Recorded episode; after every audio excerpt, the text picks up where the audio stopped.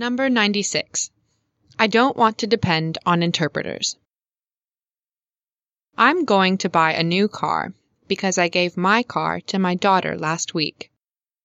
I would like to drive to work and listen to training CDs in the car because I must learn to speak English well.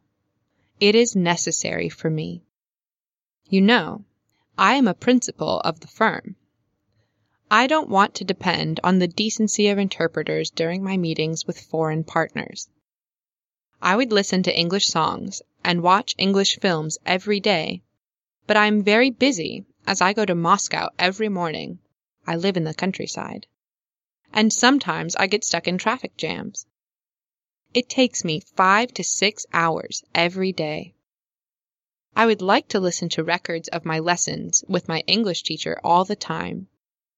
I think that listening to English lessons in the car is the only valid method for people as busy as I am.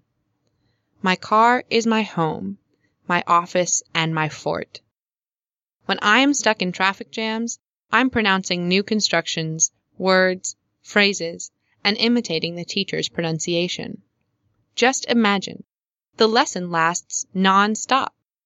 It helps me very much. You know, I really have no time to study.